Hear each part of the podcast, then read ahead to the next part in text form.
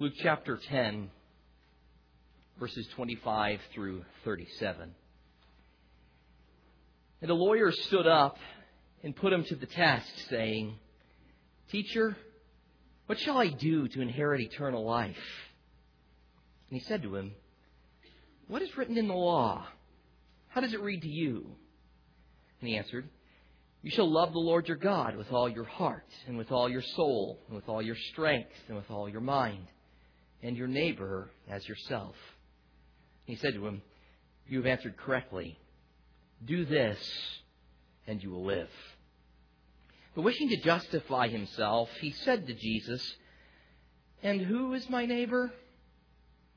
Jesus replied and said, A man was going down from Jerusalem to Jericho and fell among robbers.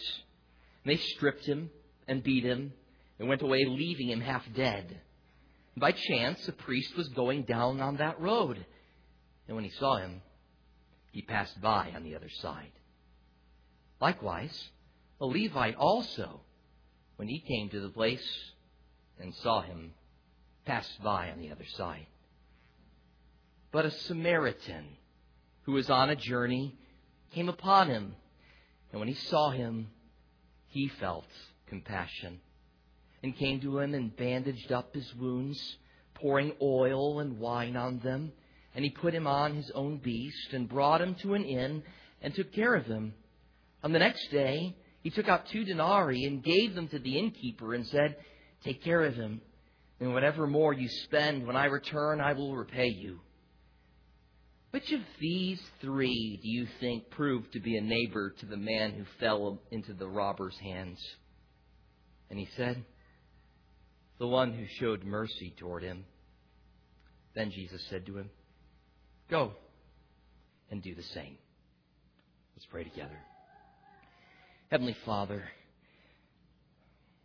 such a well known parable from our Lord and Savior Jesus. I pray that you would give us fresh eyes this morning to contemplate the truths that are proclaimed to us through it.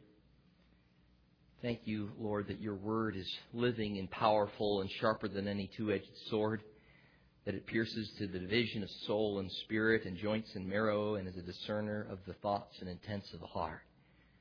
I pray that this morning you would lay us all bare as your word examines our hearts and our minds. I pray that those who have hoped in good works for salvation would be stripped of that hope and that that false hope would be replaced with the only true hope that man can have of salvation, that is of faith in Jesus Christ.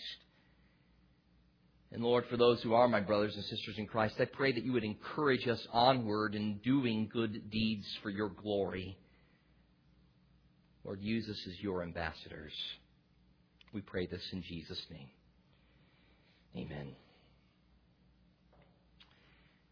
Now, in Luke 10, verse 21, Jesus declared in a moment of joyous, exuberant prayer in the Holy Spirit, we saw this last week, I praise you, O Father, Lord of heaven and earth, that you have hidden these things from the wise and intelligent and have revealed them to infants. Jesus goes on to say, Yes, Father, for this way was well pleasing in your sight. And then here we come to Luke 10:25, and it's as if it's just on cue here, where all of a sudden we see a certain lawyer stands up and puts Jesus to the test, saying, "Teacher, what shall I do to inherit eternal life?" Here was a man who was schooled in the scriptures. He was a Jewish lawyer, which meant that he was one well versed in the law. He had spent his life knowing and articulating and explaining the law. Yet he comes to Jesus wondering on what basis he can be sure that he'll inherit eternal life. Why does he ask Jesus? Shouldn't he already know? Didn't God's Word already speak to this issue? Well, it seems good to me to uh, point out a few qualities regarding this man's question as we get started. First of all, this lawyer was operating from the belief that there was such a thing as eternal life. He asked, How can I be sure that I might inherit eternal life? Which means that he believed that there was such a thing. When interacting with people today, it may not be that all, all that often that we have someone coming up to us out of the blue and saying, What must I do to inherit eternal life? Perhaps part of the reason why is because of the influence of naturalism. It's had such a devastating effect on people's beliefs and our culture today. Many deny the reality of life after death. So they wouldn't even ask such a question. they think that we just go back to dust and that's it. They propose that man's life completely ceases when he dies. That's just merely another example of how wicked men suppress the truth in unrighteousness, as Romans 1:18 says it, because Ecclesiastes 3:11 tells us God has put eternity in men's hearts. I just received a picture text yesterday from an individual that was mad with me and our church to find one of our church business cards inside of a 150th anniversary copy of Charles, Charles Darwin's Origin of the Species at a bookstore. This is the book that was produced by Ray Comfort, which we gave away at Lone Star College last spring. I have no idea how that book giveaway landed inside of a bookstore for someone to purchase. But this guy was irate. As a matter of fact, he sent me a picture text. He had a picture of the book opened up with our business card, card taped there. And then he just let me have it. And just kind of swore and some other things and was very upset that someone from our church would dare place church business cards inside of a bookstore's books. Now, I explained to him that we did not do such a thing. We didn't go into a private establishment and start putting our our uh, business cards inside of books. Instead, we had given them away, and it was all, that, all explanation. But then I, at the end of that, asked him if he would be willing to talk with me some more about what he believes. And he wrote back and he said, Well, I consider myself to be quite an open minded person.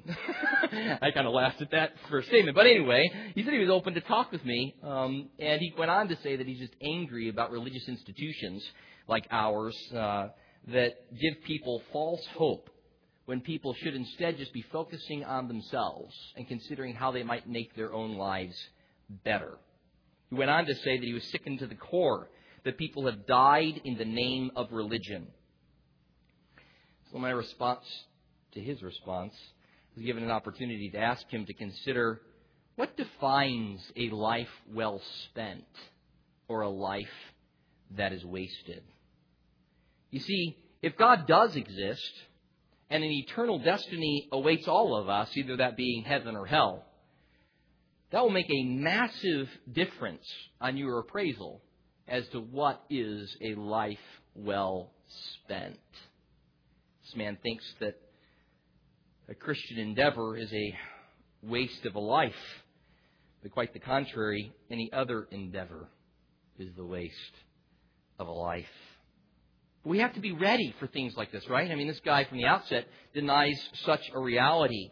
He denies the immortality of the soul, which the scriptures speak to. Daniel 12:2 declares, "Many of those who sleep in the ground will awake, these to everlasting life, but the others to disgrace and everlasting contempt."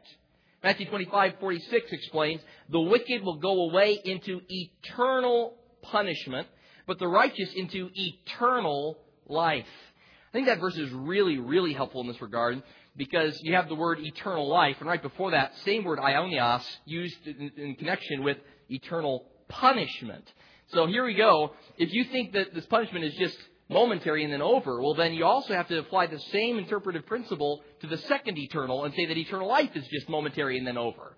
It's either we have eternal life that goes on and on and on, and consequently there's also an eternal punishment that goes on and on and on, or neither of them go on and on and on you can't just pick and choose uh, your options here.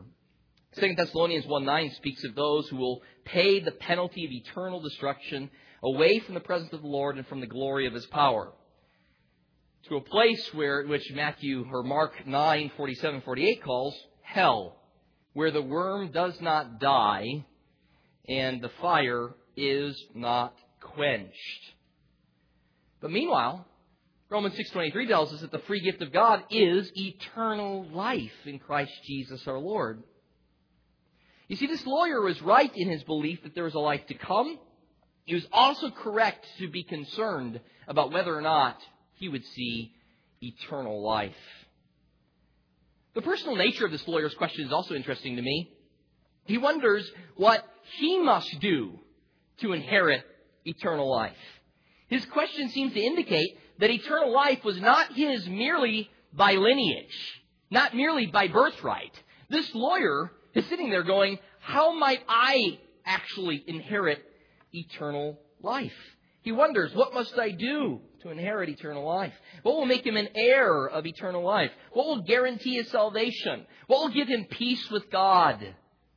This is a very reasonable question and an exceedingly reasonable concern. Might wholeheartedly, we might wholeheartedly applaud this man's inquiry were it not for the fact that the scriptures also provide us with insight into this man's intentions. He doesn't come with uh, completely above board motivations. We're told that the lawyer came putting Jesus to the test. Also to be translated, tempting Jesus. Now granted, that phrase can be taken a couple of different ways. I mean, did he feel himself qualified to test the orthodoxy of Jesus? Did he feel like he could examine the credentials of Jesus and see, based upon his own knowledge of the law, whether or not Jesus would respond in an appropriate fashion? Was he attempting to ascertain whether Jesus was worthy of being followed? Or was he attempting, as so often was the case with the religious leaders, to set a trap for Jesus with the intention of exposing some sort of inconsistency that could be found in Jesus' teaching. Whatever the specific reason, this inquisition seems to arise from a less than sincere motivation. Nevertheless, guys, the question is an important one, isn't it? How is eternal life inherited? On what basis is it granted?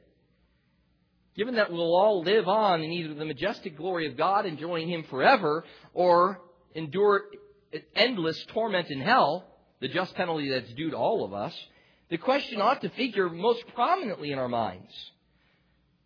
The sad thing is, is most people spend most of their lives thinking about inconsequential matters in the eternal scheme of things. Men ought to lose sleep over this question.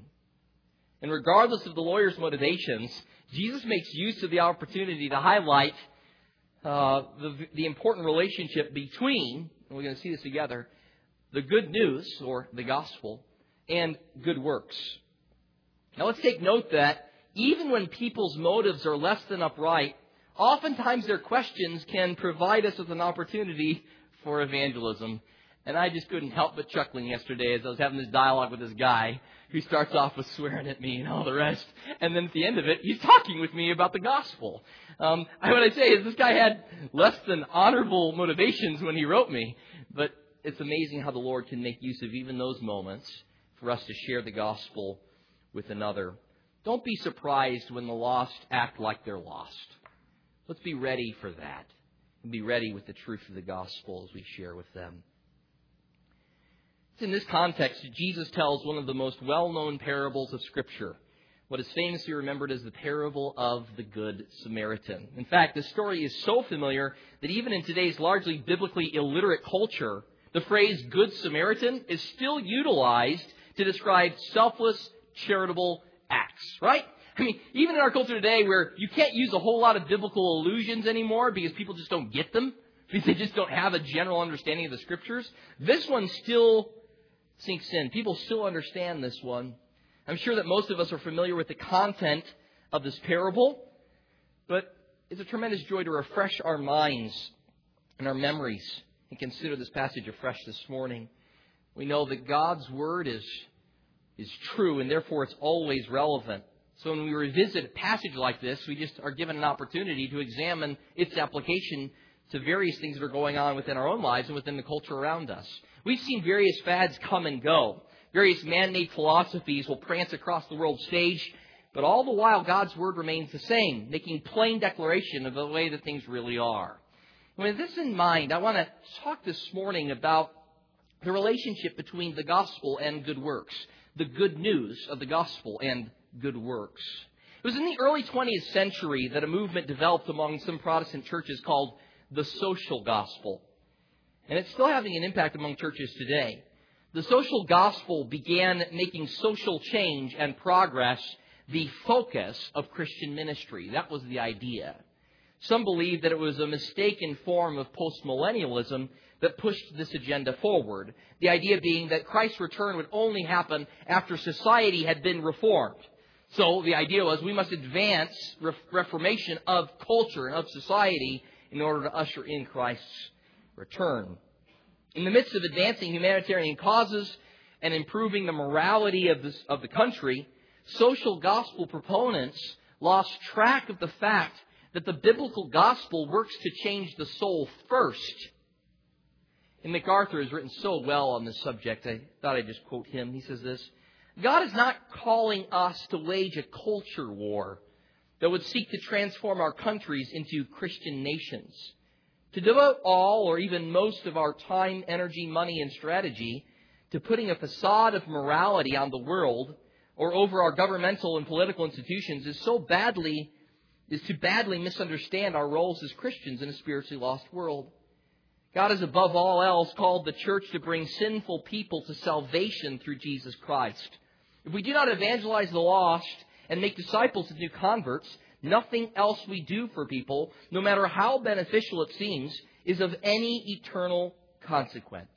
Whether a person is an atheist or a theist, a criminal or a model citizen, sexually promiscuous and perverse, or strictly moral and virtuous, a greedy materialist or a gracious philanthropist. If he does not have a saving relationship to Christ, he's going to hell. It makes no difference if an unsaved person is for or against abortion, a political liberal or a political conservative, a prostitute or a police officer. You will spend eternity apart from God unless he repents and believes the gospel. MacArthur then adds, when the church takes a stance that emphasizes political activism and social moralizing, it always diverts energy and resources away from evangelization. Such an antagonistic position towards the established secular culture invariably leads believers to feel hostile not only to unsaved governmental leaders with whom they disagree, but also antagonistic towards the unsaved residents of that culture neighbors and fellow citizens they ought to love, pray for, and share the gospel with. To me, it's unthinkable that we become enemies of the very people we seek to win to Christ, our potential brothers and sisters in the Lord. You see, MacArthur is making a really strong and important point. It's only the gospel, the true biblical gospel, that rescues sinners from sin, death, and hell. So it's right for us to resist attempts to reduce Christianity to a set of moral principles. And there are some organizations that put this forward, a Judeo Christian ethic or morality. And they reduce Christianity to a set of moral principles. All kinds of religions abound advancing their set of moral principles. Christianity is not about advancing a set of moral principles.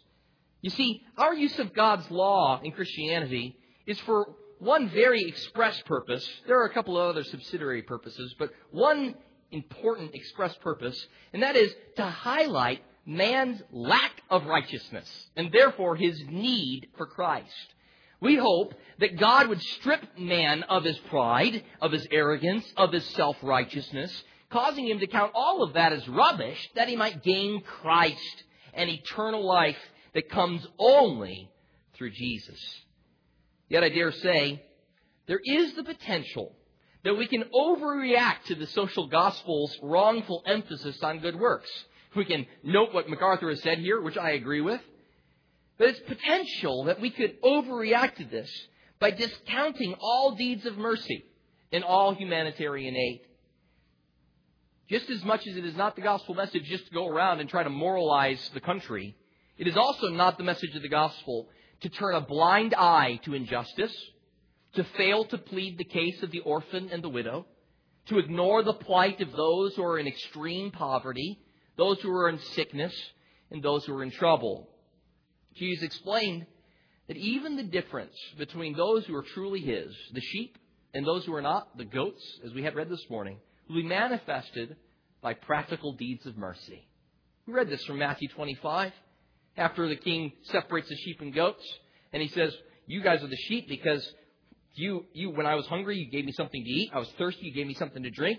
I was a stranger, you invited me in. I was naked, you clothed me. I was sick, you visited me. I was in prison, you came to me. And then the question comes from the sheep, well, when did we ever do that to you? And Jesus' response is, whenever you did this, the least of these, you did it unto me. You see, those who have been saved, those who have been marked as inheritors of eternal life, do manifest that reality by the way in which they live. I believe the parable of the Good Samaritan and its surrounding context provides us with a careful balance here. While we're not saved by good works, we're saved for good works. Eternal life is not gained via good works, but those granted eternal life will live lives characterized by good works. We're familiar with Ephesians 2, 8, 9, and 10. That's such an excellent job of succinctly putting this relationship down. For by grace you have been saved through faith, and that not of yourselves is the gift of God, not as a result of works, so that no one may boast. Listen, verse 10 though. For we are his workmanship, created in Christ Jesus for good works, which God prepared beforehand that we would walk in them. So here in Luke 10, 25 through 37, the sermon entitled Good News and Good Works, I, I want us to consider two parallel truths. Two parallel truths. The first is this. The good news is that we are not saved by good works. The good news is that we are not saved by good works. The second one we'll look at in a minute is that the good news is that we are saved for good works. So first let's consider the good news is that we are not saved by good works. Yet this is what man's continued attempt is apart from Christ. He continues to attempt to save himself. Do you guys understand that every religion, every religion that is not Christianity, somewhere along the line advances this concept salvation by works. You know what that really reduces to? An impossible gospel. Good news that is not good news at all. For no one will be saved in that fashion. We've already noted this lawyer comes testing Jesus. He asks him, Teacher, having done what will I inherit eternal life? And so Jesus responds to this man's question with a question. Not an uncommon occurrence in Jesus' ministry. He did this quite often. As a matter of fact, this whole discussion revolves around that pattern twice. The lawyer asks a question, Jesus responds by asking a question, the lawyer gives an answer, and Jesus then commends that answer and commands action be taken in reference to that answer. Happens two times through the text. The lawyer says, What must I do to inherit eternal life? Jesus says, What's been written in the law? The lawyer responds, Love God with everything and your neighbor as yourself. Jesus says, Right. Do that and you'll live. Then the next part of it, the lawyer asks, But who's my neighbor? Jesus responds after telling the parable of the Good Samaritan, Who's the neighbor to the one who is victimized? The lawyer responds, The one doing mercy. Jesus responds, Go and do likewise. Jesus responds to his questions with a question. After he's answered, Jesus then commends the answer and says, Do it. Jesus asked, What's written in the law? How do you read it? How does it read to you?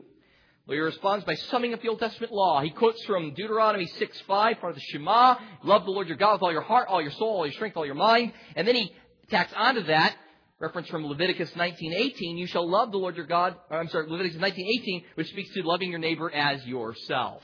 So he conflates those two verses together and says, that's what the law puts forward. Love God with everything, love your neighbor as yourself.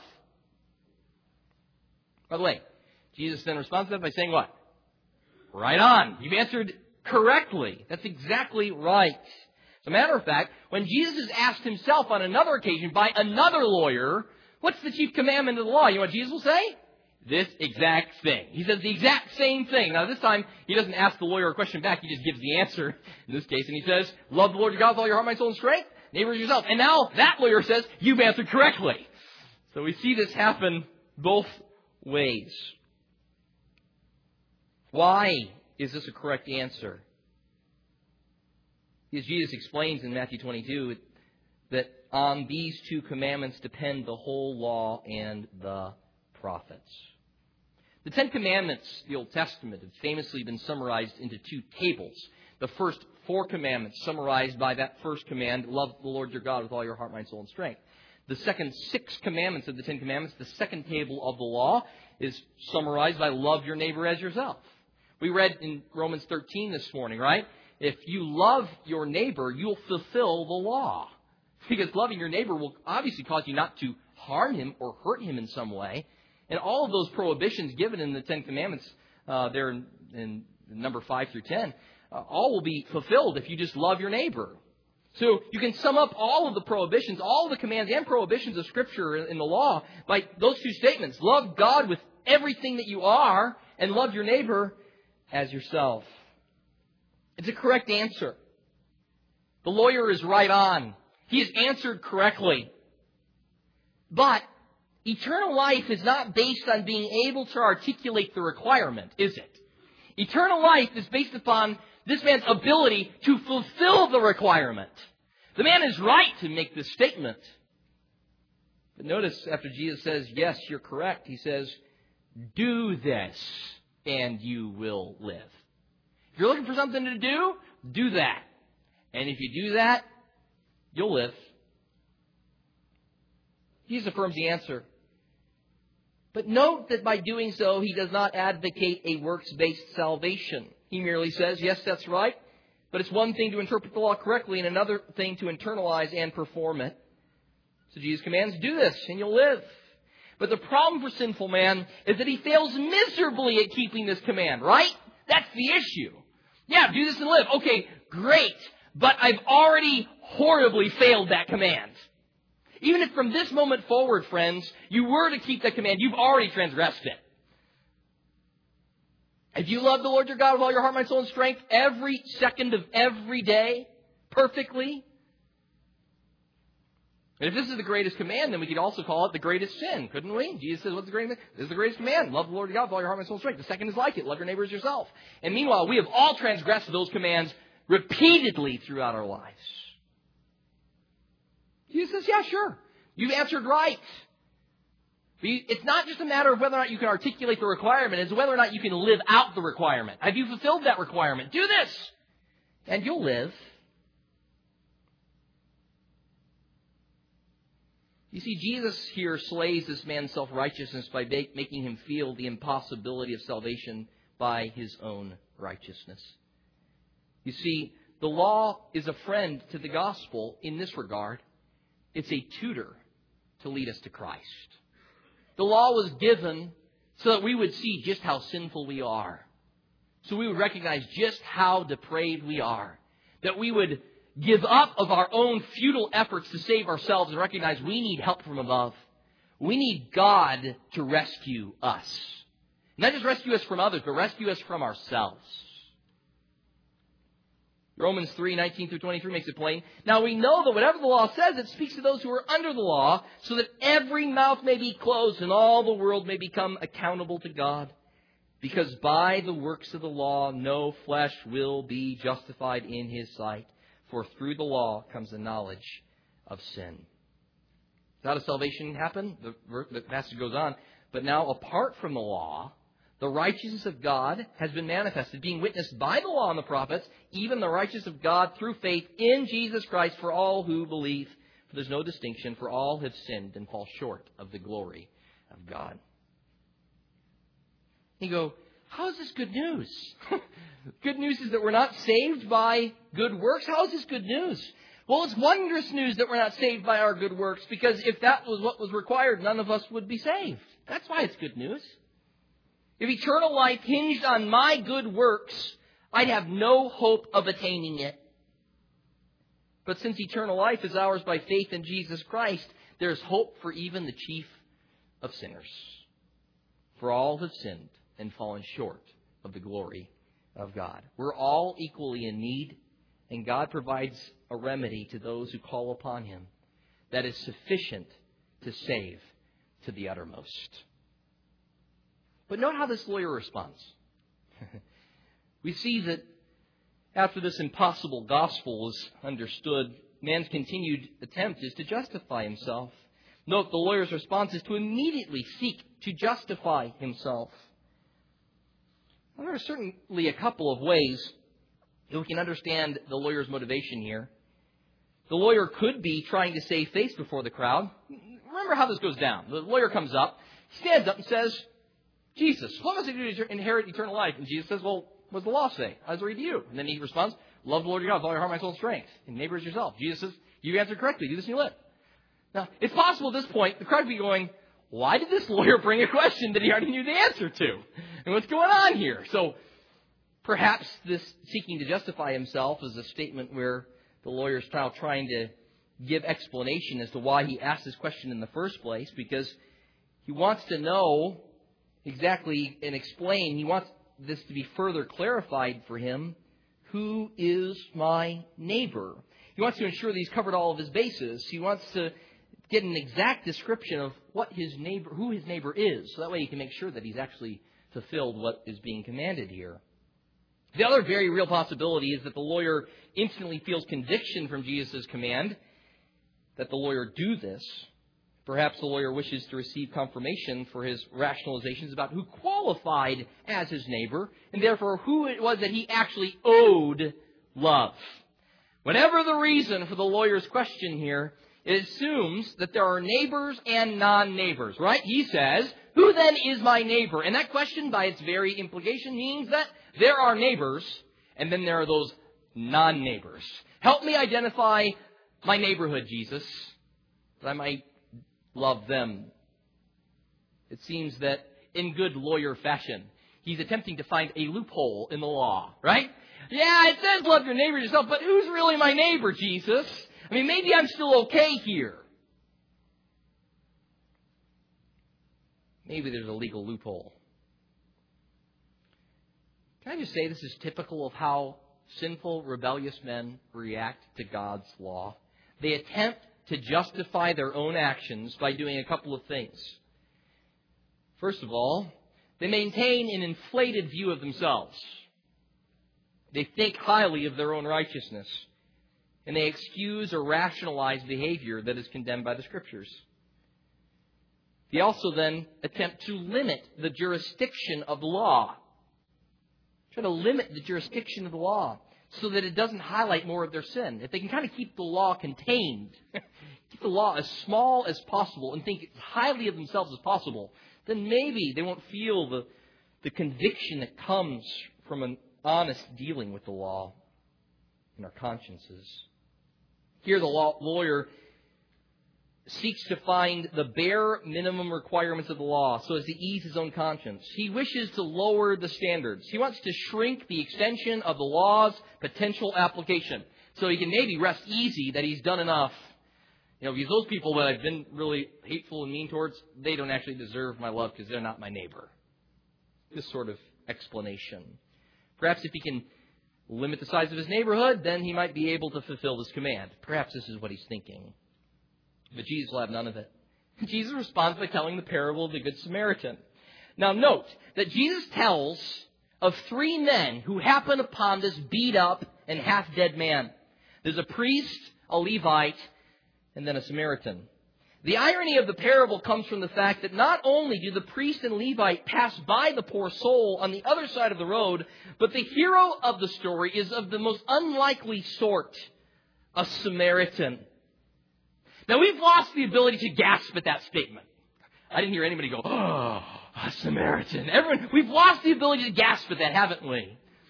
But understand to Jesus' audience, there would have been a noticeable, oh,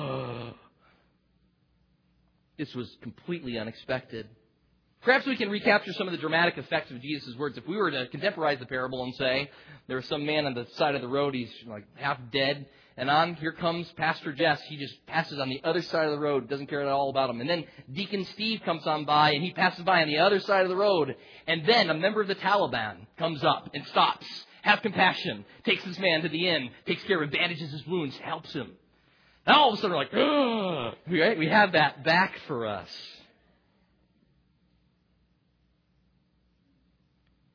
Jesus tells a shocking story. At the end of the parable, Jesus asks the lawyer, Which of these three seems to you to have been the neighbor to the one who had fallen among the robbers? And isn't it interesting? The lawyer can't even bring himself to say, The Samaritan. So what does he say? The one who showed him mercy. That guy. Point is the same, though. What Jesus is highlighting through the parables that it was a wrong question to ask how we might limit this command. Instead, we ought to consider how we can be a neighbor to all those around us. Also note that while Jesus' audience might have assumed that this man who was left half dead on the road was Jewish, note this, he is not described in the parable. We have no description of his nationality. As a matter of fact, after he's stripped and left naked and half dead on the ground, it's quite possible that no one would know necessarily what his nationality was, especially if skin colors were similar. This emphasizes Jesus' point all the more. It doesn't matter who that guy is. It doesn't matter who he is. And isn't it interesting that he gives a lot of specificity as to the people who have opportunity to help this man? But he gives no description of the man who needs to be helped. Jesus changes the whole question. The question is not how can we limit this command, it's how might we expand the command to love others for everyone. The world is our neighborhood. That's Jesus' implied response. In other words, what he's saying to this guy is your attempt at rationalizing away your lack of love for people will not work. It will not hold up in God's court of law. There is no loophole here for you. Everyone around you is your neighbor. Everyone who has you have an opportunity to help is your neighbor. Recognize this. The spirit of the law condemns every man. Jesus in the Sermon on the Mount says, if you have lust in your heart, it's as if you've committed adultery. If you hate in your heart, it's as if you've committed murder. We all are stripped and laid bare by the law. The good news is we're not saved by good works. We're saved by grace through faith.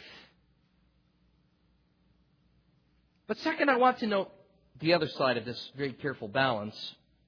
The good news is that we are saved for good works. Good news is that we are saved for good works. In a fallen world that we all live in presents us with great opportunity for compassion, doesn't it? The results of sin are all around us. There's no shortage of trials and tribulations for humanity. There are a good amount of difficulties which we can bring upon ourselves, but there are also sufferings that we encounter from the sinful actions of others against us, as well as difficulties that arise from what we call natural disasters, things like hurricanes, tsunamis, fires, floods, earthquakes, droughts, and all the rest. Given the circumstances that we all encounter in this fallen world, it does not take much to come across those who are in distress, to come across those who are in need of help, those whom we can be a neighbor to. Perhaps there are those circumstances that direct as a, uh, that, that occur as a direct uh, punishment for something that we have done. For example, think of the example of a man is lazy and slothful, self-indulgent, and won't work says, neither let him eat. There are wisdom portions of Scripture which says, finally, the guy's going to get hungry enough, he's going to go and get some work. Right? There are those kinds of occasions. But there are other cases in which someone is in genuine need due to no specific fault on their own. And these cases call especially for our attention. This man whom Jesus presents in the parable is traveling a dangerous stretch of path. He's going down from Jerusalem to Jericho. If you look at a map, uh, that doesn't accord with our normal ups and downs because Jericho is north, kind of northeast of Jerusalem. But it does afford very well with topography. The travel from Jerusalem to Jericho, if by, as, as the crow flies, is about 12 miles. But by the road, it's 17 miles. Why? Because over that stretch of, of road, the drop is over 3,000 feet in, evolu- in ele- elevation. There's no word, elevation. This man was most literally going down to Jericho. And as a result, there were lots of caves, lots of crevices, and so some people even call this like the Trail of Blood. This is a place in which lots of robberies occurred because you have people hiding in caves, waiting for someone to come by and get them, take their stuff. So this is what happens. The robbers, though, in this case, not only take this man's stuff, but they beat him up and leave him half dead along the road, stripping him of his clothing.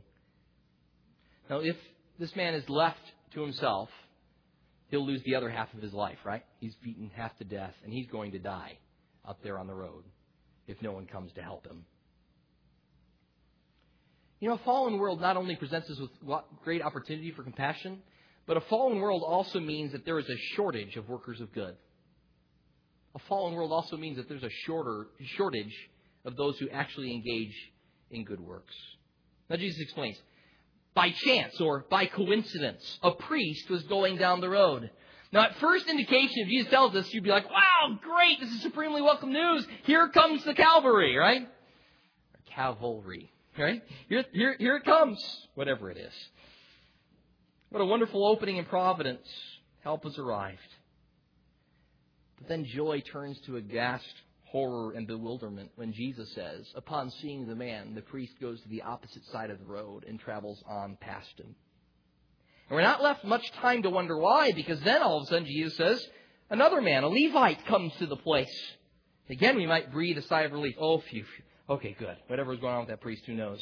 But then we are told that he, like the priest, having seen the man, passes by on the opposite side of the road.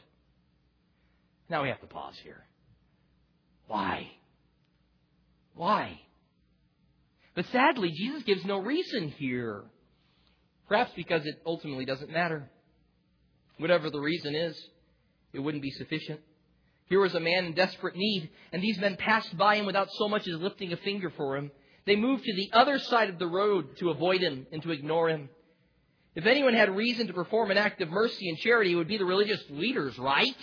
They were familiar with this. You know, there's even Old Testament law that says if you find your enemies like animal, you return the animal. Your enemy, you return the animal to him. How much more if you find a man half dead along the road? These men should have been gentle and generous and full of sympathy, but none of that rises to the surface. Some have proposed that the priest avoids him because of some fear of defilement. Because priest, if this man was actually dead, if he touched him, then he'd be defiled, and there'd be ceremonial uncleanness and all the rest. I have two responses to that. Number one, who cares? uh, who cares about your ceremonial cleanliness? If this man is dying, you help him, period. Secondly, though, I'm going to say this. We're told specifically that also this priest was coming down the road. And if that is to be handled just as it was for the other man, we know that he's traveling away from Jerusalem. So he's already fulfilled his priestly duties. So why would that even be a concern? But there could be a whole host of other excuses that might have been produced. And while we might agree that we should do good to others, how sad it is that we often find ourselves becoming quite adept at producing excuses as to why we're not going to help in this particular case. Yes, I agree with the general principle that I love my neighbor, those who are in need. But in this particular case, I'm not going to help for one of the following reasons. C.H. Spurgeon provides a great litany of potential excuses that these men might have used. Remember, Jesus doesn't mention any. But perhaps one of these could have been floating, or a bunch of these could have been floating through their minds. For example, and I'm just going to summarize these with little statements, and then you'll hear Spurgeon's words. Perhaps you've said this before I'm in a hurry. For instance, the priest and Levite were both in a hurry. The priest had been away for a month at Jerusalem from his wife and his dear children. He naturally wanted to get home. Perhaps you've said this before. It's getting late. You know, if he lingered, the sun might go down. It was an awkward place to be there after sundown, and you could not expect him to be so imprudent as to stay in such, in such a place with darkness coming on. Perhaps you've said this before. I'm tired. Had you not spent maybe a very laborious month in the temple? You don't know how exhausting he had found it to act as a priest for a whole month. And if you did, you would not blame him for wanting to get home to enjoy a little rest. I don't want others to worry. Besides, he had promised to be home at a certain hour, and he was a man of punctuality. He would by no means cause anxiety to his wife and children who would be looking from the housetop for him. Or, I'm not very skilled. He also felt that he really couldn't do much good. He didn't understand surgery. He couldn't bind up a wound to save his life. He shrank away from it. The very sight of blood turned his stomach. He couldn't bring himself to go near a person who was so frightfully mangled. If he did try to bind up a wound, he's sure he would make a muddle of it. Or, I don't have good supplies. If his wife had been with him, she could have done it. Or if he had brought some plaster, some liniment, or strapping, he would have tried his best. But as it was, he couldn't really do anything. Or, it's a hopeless case. The poor man, moreover, was evidently half dead and would be quite dead in an hour or two. Therefore, it was a pity to waste time on a hopeless case. Or perhaps I would need more help to make a difference. Then the priest was the only person there that could be expected to carry a bleeding man, and yet it would be idle to begin with the case and leave him there all night. True, he could almost hear the sound of the Levite's feet. Indeed, he hoped he was coming up behind, for he felt very nervous about being alone with such a case. But thinking about that, someone else could just do it. There's all the more reason to just leave the matter. Let the Levite take care of it. Let him deal with the situation. Or I might put myself in danger if I help this man. Better still is the following line of excuse. You would not have a person stop in a place where another man had been half killed by thieves. The thieves might be back again. They were scarcely out of hearing even then. And a priest, after a month's service, ought to have some keys in his purse. And it was important not to run the risk of losing the support of his family by stopping in a place that was evidently swarming with highwaymen. He might be wounded too. And then there would be two people half dead, and one of them a valuable clergyman. Or get this. Maybe he was concerned that he might be accused of wrongdoing. I mean, philanthropy would suggest that you take care of yourself, as you could not possibly do any good to this poor man. And then the man might die, and the person found near the body might be charged with the murder. It's always awkward to be found alone in a dark place with a corpse priest might be taken up on suspicion. Then all the principles of prudence suggest the very best thing he could do was to get out of the way as quickly as possible to flee the scene. Or perhaps he thought, I'll just pray for the man. Or perhaps I'll just leave him a tract. He could pray for the man, you know. He was glad to find that he had a tract with him. He could leave that near him. And what with the tract and prayer? What more could a good man be expected to do for this guy? Spurgeon concludes all these powerful reasons put together made him content to avoid trouble and leave the doing of kindness to others. I'm an unloving neighbor whenever I make excuses for not doing what I know deep down Jesus wants me to do in helping someone else. Here's the question Are we stopping to help those in need or are we making excuses to pass them by? We can chuckle about the reason Spurgeon gives his potential behind this guy's thinking, but how often have we allowed those sorts of rationalizations to stop us from providing genuine help to someone who's in genuine need? How seldom do we find a man who is really kind, generous, and compassionate except to himself and his own family? You see, it's the gospel that provides the forum to do genuinely good works. By now, there might have been some expectation that Jesus would present a third traveler. You know, a lot of these parables, a lot of these stories happened on three, so we've gotten two really bad things going on. So maybe they are, are starting to expect that a third person is going to come along and do something good. Perhaps they even suspected that Jesus would bring up a Jewish layman, you know, just the average Joe Jewish man who would be able to help help things along but placed at the front of the sentence, and it's in the most emphatic position possible. And all the other ones, you've got other words before you get to like Pharisee or Levite. In this case, Samaritan is jammed at the very front of the sentence. Samaritan is just like staring you in the face. It was a device in Greek to emphasize a word. And now the audience may have thought, oh boy, this man has suffered the worst string of providence or luck. Two men who might be expected to help him left him, and now a Samaritan is on his way, happening upon him. But oddly, it's the Samaritan who feels, we're told, compassion for the man. So when he sees the man, the next statement is instead of going to the opposite side of the road and traveling past him, he felt compassion. And as soon as that expression of compassion is felt, it is immediately met with actual action. Note this is still the case with Jesus too. He feels compassion and he does something about that compassion. He's not just, oh, that's such a tragic situation, and he walks by. Compassion moves to action here. And he bandaged the man's wounds. Probably here, the man didn't have any clothing, so he's probably tearing his own clothing to bandage this guy's wounds. He then pours on him oil and wine. Probably here, wine to disinfect the wounds and oil to provide some comfort to the man's pain. He puts him on his own animal, which then therefore means now he's going to be leading the animal, walking beside the animal. He gives him a ride up, ride up to this inn where he takes care of him. He doesn't just drop him off for the night and go on his own way. He takes care of him that night. He stays with this man in an attempt to nurse him back to health. The next day he gives two denarii to the innkeeper, which is enough money to have given room and board to this, to this man for, for many days. And then he promises to repay any other expenses the man might incur while recuperating on his travel back through the area. The Samaritan provides a model for those who do help the afflicted. He jumped in with all that he had, and he helped as much as he could. Jesus' parable is meant to expound the meaning of what it means to love. You see, the lawyer was concerned about identifying who the man is that we're supposed to love. Jesus is concerned with exemplifying what it means to love.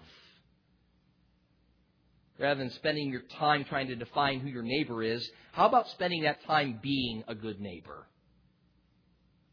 Being ready when a moment for mercy arrives. You see, this is the other part of the law that does need to be understood. Not only does God's grace save us from the condemnation of the law through Jesus Christ, so we're saved not by works, but by, by grace through faith in Christ, but it is then that grace that saves us, that then keeps us, and will ultimately one day glorify us together with, with God. If this grace, in the meantime, right now, equips us to live in accordance with the law. Again, Romans 13, owe nothing to anyone except to love one another, for he who loves his neighbor has fulfilled the law.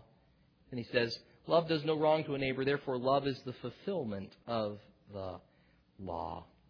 And this source of desire to do good deeds and the source of ability to do good deeds all comes from the Lord Himself by the Lord's grace. Philippians 2 says it's, it is God who is at work in you both to will and to work for His good pleasure. I want to conclude this morning by mentioning that there have been many attempts to allegorize this parable, giving every little facet of it some Christological meaning. The most famous version of that is done by Augustine, who had a very specific one to one correlation. Every detail in this parable is linked to something else. But such approach, an approach, I think, falls victim to the problem that so many have whenever they try to allegorize the parables. They lack any interpretive key any strong basis for the particular allegory that's being promoted. So I reject that sort of an, of an attempt. Because I think Jesus' purpose in telling this parable is straightforwardly given to us by the surrounding context. What he's doing is he's providing an answer to the lawyer's question Who is my neighbor? Jesus gives the parable of the Good Samaritan manifests that the lawyer's question was misdirected. The lawyer's question implied that there was such a thing as a non neighbor. Jesus' answer is to ask, Who is the one who acts neighborly? So Jesus here answers. His answer is to give a striking image of true and genuine love for one's neighbor. Rather than lessening the demands of the command to love, Jesus offers an example worthy of imitating. The meaning of the parable is straightforward. But I do have to agree with Mr. Spurgeon, who believe that the truths about Jesus can be considered by way of analogy. While this parable wasn't told for the express purpose of making statements about Jesus, we can consider Jesus' ministry in comparison with the actions of the Samaritan. And what we end up discovering is that Jesus is not merely a good Samaritan, but the greatest Samaritan. For his ministry and actions go beyond anything pictured here. No man's actions can ever compare with the generosity of Jesus Christ. Amen? None has ever cared for the sick and suffering souls as he has. Consider our state. We weren't merely beaten, stripped, and left half dead, but we were altogether dead in our own trespasses and sins. We were wounded not by someone else's acts, but by our own sinful acts. Meanwhile, Jesus in his wondrous love and compassion found us in our misery and in our rebellion and he spent his life to rescue us from the pit that we dug for ourselves, making we who were once enemies of God into friends. The Samaritan happened upon this man while he was about his daily course of business. But Jesus came with the specific purpose to help us. And Jesus didn't merely run the risk of being attacked by thieves, but was himself wounded, stripped, crucified, and laid in the grave for our sakes. He came to suffer and die at the hands of godless men that he might deliver us from sin and eternal punishment. And while the Samaritan's gifts to this man were very generous, they're not worthy to be compared with the riches given to us by Christ. We're given every spiritual blessing in the heavenly places in Christ. We're given peace with God our Father. We're granted forgiveness of our trespasses. We're given adoption as sons by which we can cry out, Abba, Father. We're granted an inheritance reserved in heaven for us, which will not fade away. He who was rich for our sakes became poor, that we, through his poverty, might be made rich.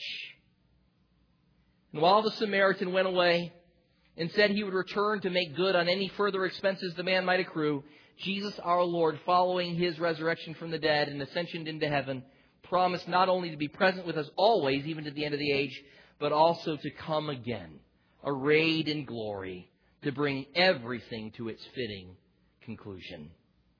So I close by asking you to evaluate yourself along these two lines, the two lines I've been mentioning here in the sermon. First, the good news is that we're not saved by good works. If you were to hope in your own works, consider what this text requires. What is the requirement if you're to hope in your own works for salvation? You must love God with all your heart, mind, soul, and strength, and your neighbor as yourself. And by loving your neighbor as yourself, it's to do it all the time in the Samaritan's fashion. That kind of love for other people all the time. For all your life without a single failure. Let me ask you have you completed that perfectly? Can you say, Yes, this I have done, and therefore I will live? Or would you admit that you have not? That you have sinned and fallen short of the glory of God? Is there any hope that you will receive eternal life if that was a reward for your behavior? All of us have sinned and fallen short of the glory of God. By works of the flesh, no one will be justified. But there is good news in the gospel. For what we are incapable of accomplishing, God has done for us in Jesus Christ. And if you will repent of your sin and believe in Jesus Christ, you will be saved. And second, the good news is that we are saved for good works. And if the greatest Samaritan has saved and redeemed you, how can you not respond in deep gratitude and thanks, thankful obedience unto him? If you've been saved, it's your driving passion to be well pleasing to the Lord. So work hard as his servant. Advance in practical deeds of kindness and compassion. Seek opportunities to be gracious and magnanimous. Excel in acts of kindness and deeds of mercy. As Galatians 6 9 says, let us not lose heart in doing good, for in due time we'll, we will reap if we don't grow weary. Consider it a tremendous privilege to spend your life in doing good to others, for this will ultimately bring glory to God and perhaps lead to the salvation of many. I close with Matthew 5:16 where Jesus says, "Let your light shine before men in such a way that they may see your good works and glorify your Father who's in heaven. Let's pray together. Heavenly Father, thank you, Lord, for your marvelous word and for the corrective that it serves to our thinking, to our way of living, the pursuit of our lives. We admit that we are not saved by good works and we rejoice in this. We rejoice that it is not by a man's own works that he's saved, but by the completed work of Jesus Christ, who fulfilled all righteousness, the righteousness that we lack, who then died and laid down his life as a sacrifice for many, and then rose again from the dead, conquering sin and death. Thank you, Lord, for the marvelous news that what we are incapable of fulfilling, you have done. You have provided the means by which we can be saved and be granted an inheritance of eternal life. And Lord, I pray also that after having rightly understood that, that we would then find it a tremendous joy and privilege to pour ourselves into good deeds for your glory. Not that they save us, but as a result of your salvation, you having saved us, that they would demonstrate your glory. They would use them to bring more people to Christ, They would advance your kingdom, that other, others would see our good deeds and glorify our Father who is in heaven. Thank you, Lord. We pray this in Jesus' name. Amen.